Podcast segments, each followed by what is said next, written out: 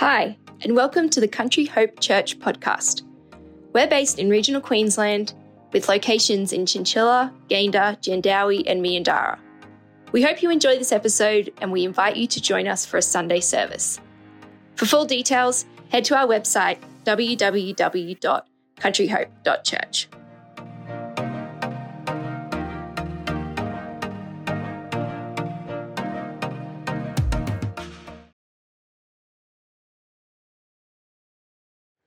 a good day, isn't it? I went on holidays, as, uh, as you heard. Went to Caloundra for a change. I've been going there since 1982. Had my honeymoon there. I'll go there till I die, a week in Caloundra. One of the things, one of the interesting things that happened on Thursday morning, the day before we came home, I was walking along Kings Beach and a whale breached just out past the shark nets. So a humpback whale, it breached. It was amazing. And I was just standing right there. Within five minutes, there were 100, maybe 150 people lined on the beach with their phones pointed to the ocean. It was fascinating. I was more interested in the mammals on the beach than the mammal in the water, to tell you the truth. I was watching people and watching what they were doing with their phones. And, and uh, there were some of them that had their back to the water and they were getting themselves hoping that the whale would jump out and they'd take the perfect photo. And there was some on, the, on their phone saying, You've got to get down, you've got to get down. And it was just, I was watching, and some of them were doing uh, social media stuff, and it was, it was fascinating. The great thing is, the whale knew and didn't breach again.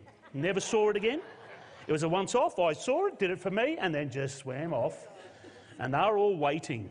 I went back 15 minutes later, actually, and there was still about 30 or 40 waiting. It was past Fraser Island by then. Fascinating. Social media and all that stuff, it fascinates me. I love people watching. Now, I, I, used to be able to people watch, I used to have to go to a coffee shop or something to people watch. Now I can people watch at home. I just watch their Facebook status, see how people are, what they're doing. And basically, I've got this theory that there are different types of people. There are the happy, encouraging, I love life people. There are the I will give as little information as I can because I don't like Facebook, but I need to be on it. Then there are the woe is me people. They love being woeful on Facebook. They love dragging other people in. They love drama. Some people just love drama and love that sort of woe is me thing. What fascinates me is when they do a woe is me statement, they'll get people coming in and then saying, Poor you, that's so bad. And, and you get a whole string of it. And it really, it really fascinates me how people are. What a way to live your life. Then I think, this is the way my brain works. Imagine if we had Facebook back in Jesus' time what would the statuses be like? The disciples with their Facebook account, what would they post on Facebook as they're following Jesus around? What would he post? What would their statuses be like? Would they lift people? Would they? It'd, it'd be interesting. Mark 6, we read an interesting account which shows the mindset, what can happen to, to people, and particularly Jesus' disciples and himself as they go through a really tough day. And as I read through this, I imagine the Facebook statuses that the disciples would have written and the ones that Jesus would have written. This is Mark 6. I want to start reading. Um, it's prior to a major miracle. This is Mark 6, starting at verse 30. The apostles gathered around Jesus and reported to him all that they'd done and taught. Then, because so many people were coming and going, they did not even have a chance to eat. And he said to them, Come with me by yourselves. Let's go to a quiet place and get some rest. So here we have, they've had a really tough day. People coming young, and they haven't even eaten. They're really hungry. They've had it. Jesus sees it in them, and he says, Come on, we better go away alone. Have you got that first Facebook, Facebook status there, Lockie? This is what I reckon they're so busy today, and we can't get rid of all these people, and it's just crazy, and we didn't even get a chance to eat. That's what it would have been like. Something like that, I reckon. And so Jesus said, Come away, let's go and eat. Then this is what happened. So they went away. That sounds good. By themselves to a solitary place. But, but people who saw them leaving recognized and ran after them. And from all the towns and villages they came and went ahead of them. And when Jesus landed, there was a very large crowd there. Go to the next one. This would have been the next Facebook status. Why don't these people just leave us alone? Hashtag painful, hashtag go away. But look how Jesus responds. Now, this is the disciples, and I, I get it. Uh, they've had a really tough day. They're really hungry. They've gone to go. Jesus saw it in them. We'd better go away, boys. But now all these people here. This is what how Jesus responds. But he had compassion on them because they were sheep, like sheep without a shepherd. So he began to teach them many things. The story continues. By this time, it was late in the day. So his disciples came to him and said, This is a remote place and it's already very late. Please send them away. We've had enough of people and we're really hungry. Send them away so they can go back to their villages and they can go find themselves something to eat. Jesus answered them, Why don't you give them something to eat? Now, how frustrated would you be? You've been going all day, you're really hungry, you've got nothing to eat, and he says, Why don't you give them something to eat? How would you respond to that? And they said to him, That would take more than half a year's wages. Are we going to spend that much to give them bread and give them something to eat? So, what's the next Facebook status? This would have come out. I reckon Andrew would have pulled out his phone and he would have done this. Starving and tired, and now we're supposed to feed them. Did someone say KFC? Get your own Menulog. This is getting bad now. How many loaves do you have? Jesus asked when they went out and they, they decided to do it anyway. How many loaves do you have? Go and see. And when they found out how much food they had, five loaves and two fish. Next Facebook status. Simon Peter pulled this out. Are you kidding me? So over this. That's all they had. Only had five loaves and two fishes. So this is a progression. I want you to see the progression in their day. They'd had a really tough day, hard day, people day, people all the time. They're really hungry, they haven't eaten. Jesus says, I recognise the day you've had, I recognise the mood you're in. Let's go away, just ourselves, just alone. But then all the people follow, and the, all the people are there, and, and everything's happening. And Jesus said, Why don't you feed them? And, and everything's getting frustrated, and they're starving out of their heads, and they're hangry. They're not just hungry, they're hangry. They're really angry, and they want something to eat. And now all they've got is that. This has been a pretty tough day for the disciples. But Jesus has also had that day. He's had a day full of crowds. He's worked hard. He hasn't had a moment to himself. He's been hounded by people. Uh, now thousands of people are there. His disciples are angry and hungry. He's having a tough day too. And now he's standing there in front of a crowd holding two fish and a couple of those loaves, those bread things that kids don't like to eat. Why do mothers buy those things? I don't know. Just get white sandwich bread. That's all we want. Don't get that fancy stuff. So Jesus is standing there with that. What's his Facebook post? How does he respond to this? This is what Jesus did, does. Put up Jesus' Facebook post. It's just thank you. He looked to heaven and he said, Thank you, God. Thank you for what you've given us. Thank you for the day I've had. I have a heart of gratitude towards you, and I thank you. This is what happened. Jesus directed them to have all the people sit down in groups on the green grass. And they sat down in groups of hundreds and fifties, and taking the five loaves and two fishes, he looked up to heaven. And he didn't say, Thanks for nothing. He said, Thank you, God. It's been a tough day. It's been an emotional, draining day. My disciples, they're in a bad way. But I want to thank you for this little bit of provision because I know that you can do amazing things with it. And in that moment, in that moment of something amazing happened. And well over 5,000 people were fed, a major miracle. He had a heart of gratitude and he broke the bread and the fish, and they had so much that there were basketfuls left over. This is a major miracle what it is is a lesson for me. No matter how bad my day is, I always have an opportunity to give thanks. And I can focus on the negative or I can focus on Him. See how He lifted His eyes? I love that. He lifted His eyes and He gave thanks. So you'd think, the disciples see all of this, you'd think that would have a major effect on them. This would be a life changing moment in their life as they've seen how Jesus responds, as they read his Facebook post and they realise gratitude's what it's all, all about. You'd think that this would be the moment in their life when they realise wrong.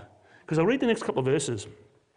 Immediately, Jesus made the disciples get into a boat and go on ahead of him. So he recognises they're still in a bad way emotionally. And then he dismissed the crowd. After leaving them, he went up on the mountainside to pray. Later that night, the boat was in the middle of the lake and he was alone on land. And he just saw the disciples straining at the oars because the wind was against them. So they've had this really bad day. They've hopped in the boat and now the wind's against them and they're straining at the oars. So they've had, it's just all gone wrong. And I didn't put the Facebook post in because you shouldn't use that language in church. So I didn't even bother with it. But you can imagine what the Facebook post was as they're straining at the oars and it says, he saw, saw them straining the oars, and shortly before dawn, he went out to them walking on the lake. And as he was about to pass them by, they saw him walking and they thought they'd seen a ghost. And they cried out because they were terrified. Immediately he spoke to them and said, Take courage, it is I, don't be afraid. Then he climbed into the boat with them, and the wind died down, and everything was good. But this line really gets to me. They were completely amazed, for they had not understood the loaves their hearts were hardened. Their hearts were hardened. Now, they'd just seen a major miracle. This is like unbelievable. Only hours before, they'd seen a major miracle, but their hearts were hardened to the miracle God had done in their midst. They'd seen Jesus' gratitude, they saw him look to the sky and give thanks, but their hearts were hardened. What can harden a heart? That sees a major miracle and fails to realize the significance for your own life? What can harden your heart? I'll tell you what can a woe is me mentality, a feeling sorry for myself mentality. The sort of mentality that, I, that says, woe is me, my life is always going to be like this. That can harden the heart of someone who's seen God do a major thing. And it can lead you on a path where you don't see God working in your life because you're too busy, instead of looking up, you're looking down. Woe is me. The woe is me mentality. If you have a woe is me mentality, you have this attitude, my life will never change. I'm stuck like this forever. No good will ever come my way. I have nothing to look forward to. I'm stuck in, in this place and, and I'll, I'll never be able to achieve anything. And woe is me. And, and funny thing about a woe is me person, I went back and looked at some of the Facebook posts from people who I class as woe as me from years ago, they're still saying the same things. Ten years later, they're still woe as me. They're still doing the same thing. My life will never change. The woe is me person, they don't have to take responsibility. My life, it's not because of me, it's just everything that happens to me. My life is just, I'm just, it's bad luck, and I'll always be like this, and so I'll just wallow in my woeness. They're the victim of circumstance. And even the act of looking up to God and saying, Thank you for what I do have. It's too much. And they just wallow in what they've got. They don't take responsibility. They don't believe God can make a difference. Woe is me, people discount the God factor. If you look at this, the, the, the, disciples in this story, they saw a major miracle. It was absolutely astounding. Now they were rowing in the boat and the wind was against them and they just needed something and there was just nothing there. What can God do? Woe is me. My life will always be the same.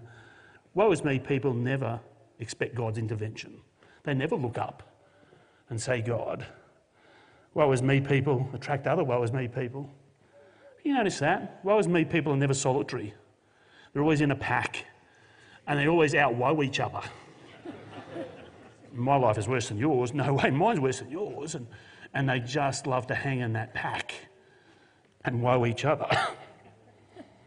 the opposite of a woe is me person is someone who is grateful. Grateful to God, even for the little that they have. Same miracle occurred, disciples and Jesus. They saw nothing but woe is me even after the miracle. Jesus created the miracle with his attitude of gratitude towards God if you have an attitude of gratitude, if you, in the midst of your situation, look up and give thanks, it's a completely different mindset. The woe is me just keeps going down. The attitude that says, God, I thank you, can go up. Because you realise my life can change, there is hope. This is not the final situation. And right now, I'm going through this tough time and I feel emotionally drained, and, and this stuff is happening to me. But as I look up, I get hope because I know there is a better way. And I look up with hope in my life, and I know there is more for me. And I know my story's not done yet, that there, is better, that there are better things for me.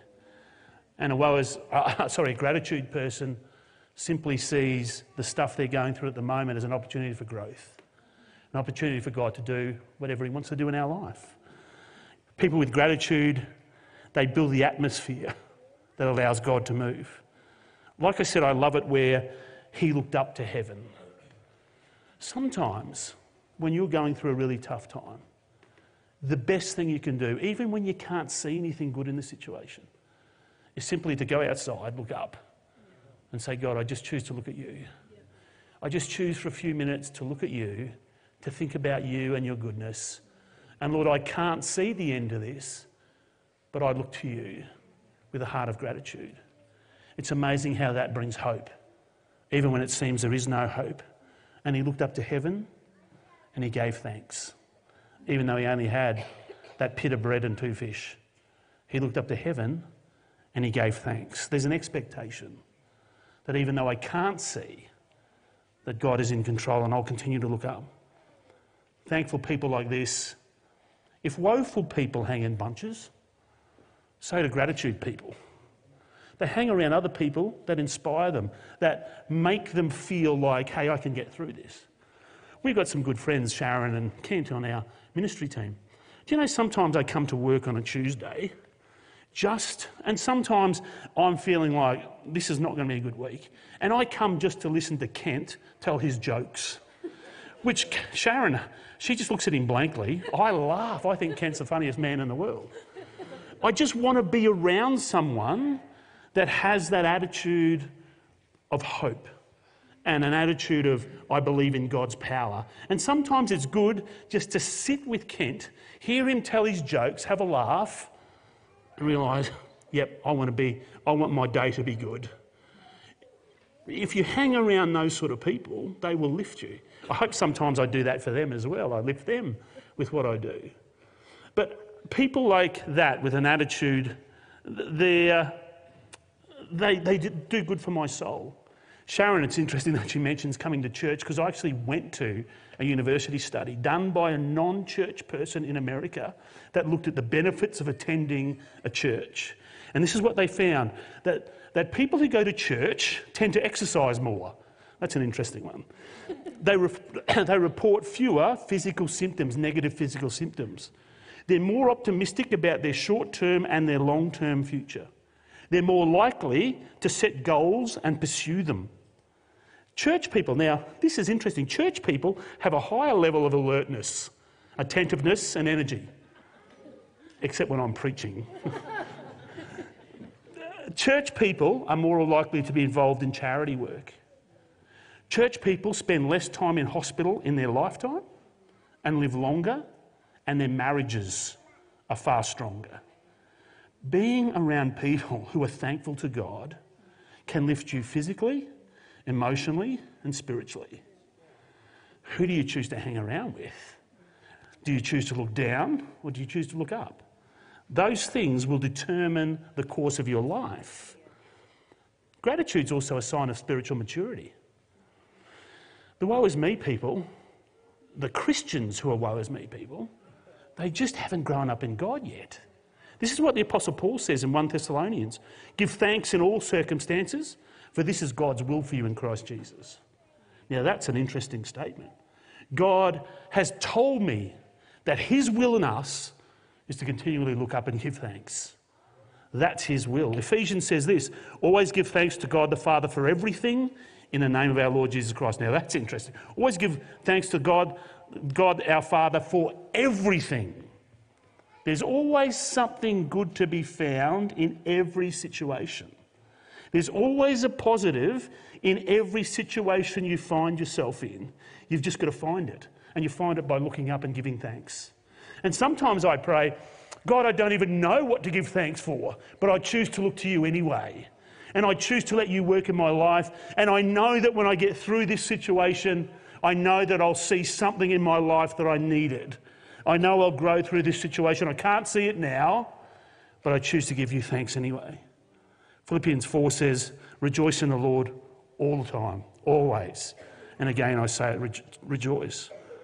So, as a Christian, I'm called to have a heart of gratitude. I'm called to have the heart that always looks to God. I don't want a heart that's hard towards God, even straight after a major miracle. I want to have a heart that's always open to God, always open to His power in my life, so that I keep moving forward in Him. How do I do that? How do I develop a heart of gratitude? Well, number one is remember what God has done. I am really good at remembering the negative stuff in my life. I'm really good at remembering when people do me wrong. I'm really bad at remembering the good stuff that God has done in my life. And sometimes when I'm in a situation, I just have to take stock and think, God, I remember what you've done. These disciples were straining at the oars, they'd had enough. They didn't remember that 12 hours ago Jesus had done a major miracle. It wasn't even in their mind. I'm a bit like them. And sometimes I've just got to remember. And I've actually written them down. I've got them on my phone in my notes. And sometimes I just look at my phone and I remember, you healed my son of epilepsy. Now, that is a major miracle. The first one, I'll tell you the first one. The first one is, you gave me a wife. That is a major miracle. Uh, who said amen? it's the truth. I prayed in Bible college, Lord, give me a wife. And He did. So the first two major miracles in my life are He gave me a life, He healed my son of epilepsy. And then there's a whole lot of other stuff that I've got written down. And sometimes I just need to look at it and say, wow, God, you are amazing. I am a person of destiny. You have got a plan for my life. And even though bad stuff happens, I know that I'm going upward and forward in you. And I'm thankful for what you've done in the past, and I'm thankful for what you'll do in the future. You're an amazing God. The second thing I need to do is mix with people who believe in God's goodness and are grateful. I need to find myself some good friends that aren't woe as me. I need to get off Facebook if it's affecting me. I need to make sure I'm hanging with people who have a faith in Jesus Christ and who will pull me up when I need it. But also, I will pull up when they need it. And together we go upward and onward. I need to find the right people to be with. I need to find those people. Excuse me. I need to get perspective. Do you know, gratitude is an easy thing when you get out of your bubble and have a bit of perspective. One of the best things that I've ever done is about a decade ago, I went to Rwanda. I went to a little village in northern Rwanda with Kent, actually. I went with Kent. And I went and visited my sponsor child. And she lived in this mud brick, this one bedroom mud brick hut. And her father had died, so it was just her and her mother and her siblings. Uh, and uh, one of the gifts that I took her was a, a red, I can even remember it, a red plastic washing up bowl. Now imagine if next Christmas, my kids, I gave them each a red plastic washing up bowl and said, Here, here's your Christmas present. There wouldn't be a lot of gratitude, I can tell you. But this kid, when I gave her a red plastic washing up bowl, it was like the best present in the whole world. Because now she had something to store some water in. She could maybe wash her hands. She could, and this, this red plastic washing up bowl was absolutely amazing for her and her family.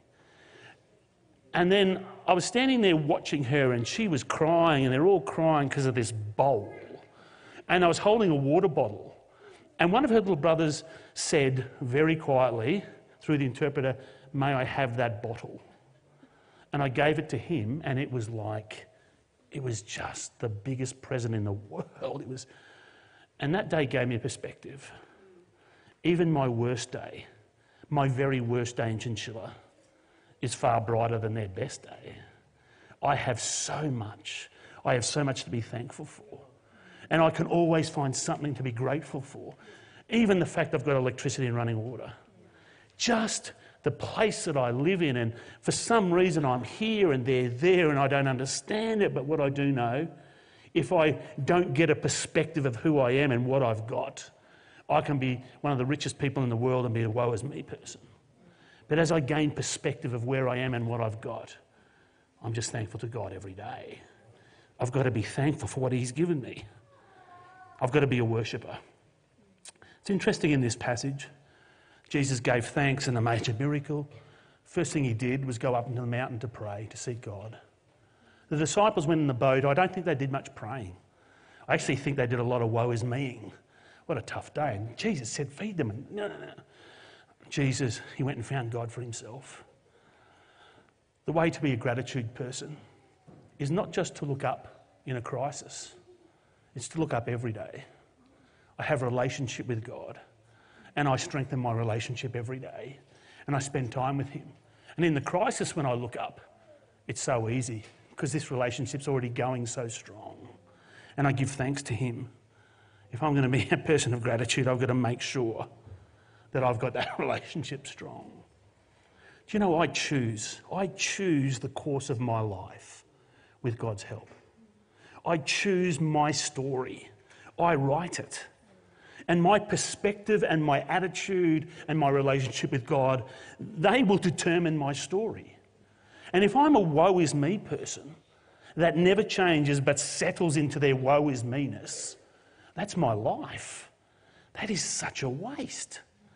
But as I am a person of gratitude and fill my life with gratitude and let God allow me, uh, let God work through me in all of these situations, and I drag people up with me and we go on a journey together, that to me is a good life.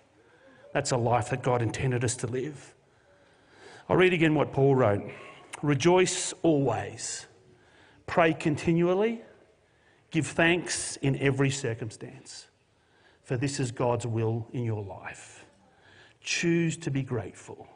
And as you do, you're living the life that God wants you to, and your life will have benefit to you, benefit to other people. You'll be all that you can be in God as you choose to be the person that's grateful. Why don't you stand with me? We're going to pray.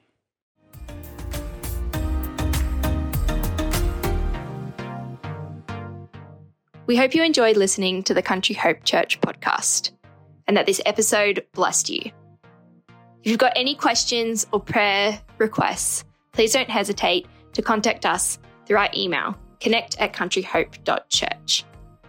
If you'd like to subscribe to make sure you never miss an episode, that would be fantastic. Otherwise, we hope to see you either online or in person at some point soon.